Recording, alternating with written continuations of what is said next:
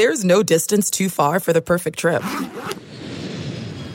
Hi, checking in for. Or the perfect table. Hey, where are you? Coming! And when you get access to Resy Priority Notify with your Amex Platinum card. Hey, this looks amazing! I'm so glad you made it. And travel benefits at fine hotels and resorts booked through Amex Travel. It's worth the trip. That's the powerful backing of American Express. Terms apply. Learn more at americanexpress.com slash with Amex. Let's talk some football. I'm Brandon Vogel, managing editor of Hail Varsity, and this is the I-80 Preview Podcast, a new show on the Hail Varsity Network and a Hurrdat Media production. Yes, this is really my voice and cadence. I'm, I'm not trying to make this sound NPR which is how it sounds coming through my headphones back into my own head. Um, but I'm also, what I am trying to do is not amp it up, um, at least not too much. I, I, understand that maybe that's what you're supposed to do. Uh, maybe that's what people want, but that wouldn't that wouldn't really be on brand for me. Um, measured is is more my more my speed. So so that's what we're going to go with, and I hope that can help us here with this show. Um, as you may have guessed, it is a game preview show, a weekly show where the sales pitch is, is really simple. At the end of it, my hope is you'll have a better understanding of the game Nebraska is about to play, the opponents about it's about to face, what's likely to happen, and what is perhaps unlikely to happen. What's I 80 have to do with any of this? That came about during the longer than long off season as we were talking through podcast ideas for the 2020 football season. Producer Pat with Hurrdat Media pitched the idea of wouldn't it be great if there were a show that's meant for for people's drive into the stadium. You know, you're headed down to Memorial Stadium on a fall Saturday, and you want to know, okay, what's what's happening here? What should I expect to see? Uh, great idea, I thought. 2020 has conspired against us on that front. Unfortunately, nobody's going to be driving to Memorial Stadium this season. So, for the time being, this can be your leaf raking podcast. This can be your rib smoking podcast, whatever you want. the The goal doesn't change. Um, we're going to talk football. We're going to get pretty in depth, and hopefully, at the end of it, uh, it'll it'll be worthwhile, and you'll you'll find something that maybe you didn't know coming in. What what makes this show different? Um, I'm hoping I'm hoping there's a couple of things because there's definitely no shortage of game previews out there. You can you can throw a rock and and hit 12 different charts that will tell you that Purdue ranked 94th in rushing offense and Nebraska ranked 86th. Those aren't the actual numbers. It's just off the top of my head, but those kind of numbers aren't always telling us a complete story. And and that's going to be the real goal here is to to dive deep to look at aspects of these football games that maybe you don't find everywhere else. Um, but really, what it's about is what are the the replicable replicable parts of of a football game? What are things that teams can actually control? Um, what are things that teams don't really have much control over? Uh, think turnovers. Everyone knows that those are really important. They they have an undue influence on which teams do and do not win games. But for as much as that's coached, uh, tuck the ball away, try to punch it out, all all sorts of things. Every team is is doing that. They're emphasizing turnovers because they just matter that much. They're, they're really tough to control. Once the ball is out, once a fumble is out, it's basically a coin flip. And teams that end up having really good years, it's not uncommon at the end of the year to to look it up and say, well, yeah, they, they recovered 75% of their fumbles, which is far outside the norm. Teams that recover 25%, yeah, they probably had a pretty bad year. And those are just the random bounces of an oblong ball that you can't really control. Um, I'm going to focus on for this podcast the things that you hopefully can control, at least at least a little bit. And that doesn't mean that you know yards per game stats are, are totally out the window though they're not the the most illustrative way to to look at a football game. I find most of the time, um, yards per play is a little bit better because uh, then at least you're you're dividing things up more. You're looking at what a team is actually doing on a play by play basis versus just taking it at the end of once the once the final gun sounds and how many rushing yards did you have.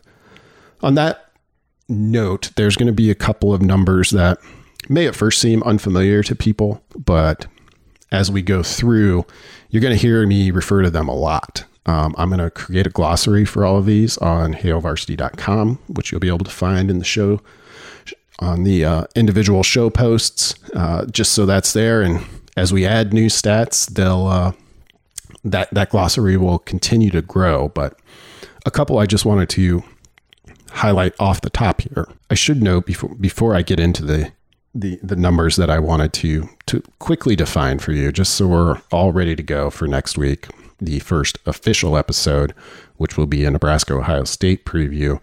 Uh, a, a lot of my thinking on football has been informed by the really groundbreaking work that Bill Connelly, uh, formerly of SB Nation, now with ESPN, has done.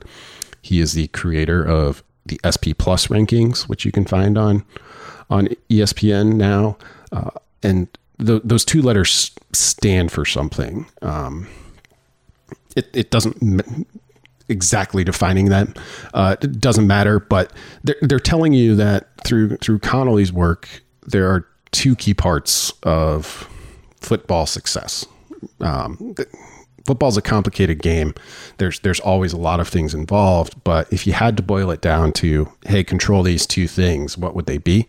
Um, the S stands for success rate, and that's a stat that I use a lot in my my writing. Uh, you can think of it as kind of an on base percentage for for football.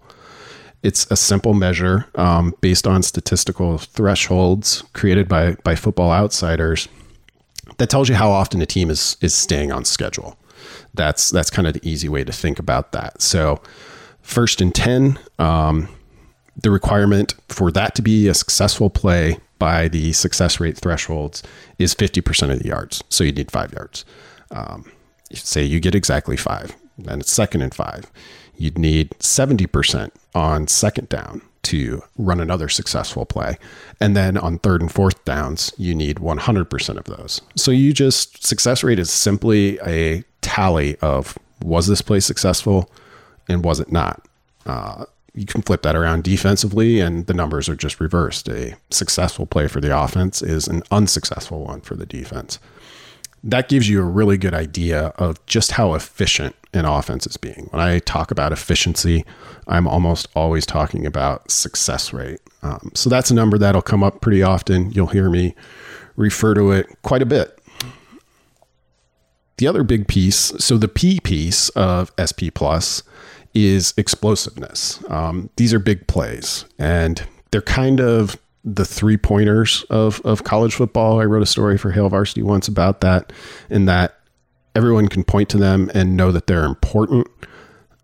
That said, saying, okay, well, explosiveness is going to be a key part of our game plan is like a basketball coach saying, well, just go out there and we'll shoot 55% from three great if you can, um, but but hard to do in practice, and not all that replicable. So explosive plays are a little bit more volatile, um, but they're still a really important stat. If you're lacking a little bit of efficiency, uh, offensively or defensively, uh, you can get by if you get a bunch of big plays or or limit a bunch of big plays for for the defense. So there are different ways to to measure that, I prefer the simplest way, which is simply explosive plays percentage. That's a number that we put in the Hail Varsity yearbook each year. And and that's just a measure. So all of these coaching staffs have different thresholds for what they consider an explosive play. Personally, when I'm talking about them, I'm talking about any run of 10 plus yards and any pass of 15 plus yards. So 17 yard pass, explosive play. 12 yard run, explosive play. Those aren't chosen totally at random. Um, in seeing some of those and talking with coaches, they're they're all right in that range in terms of of what they would consider quote unquote an explosive. The thing I the reason I landed on 10 and 15 is that they happen in roughly the same frequency. So if you take all of the 10 yard runs across college football, divided them up by all of the rushing attempts, uh, you'll you'll end up with a percentage that's that's pretty close to doing the same thing on the passing side of the ledger. So that's number two in terms of the stats that you're going to hear me talk about pretty often as we as we look at football games this fall. Third one, I just wanted to to mention, and this is more of a a concept than a number, but it, will come up is predicted points added, uh, also known as expected points added.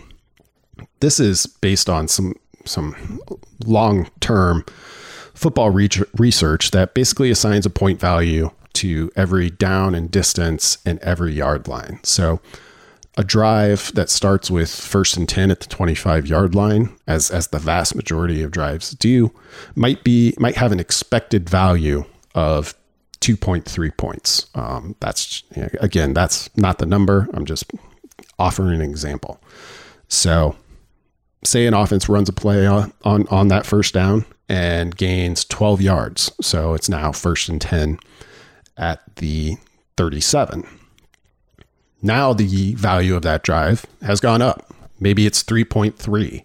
So predicted points added and extra or, or, or expected points added, they're basically interchangeable. Different places uh, have have different conventions for for which they use is is simply the difference there. So that play that was just run, that 12 yard out to the sidelines that set up first and 10 at the 37 was worth one point.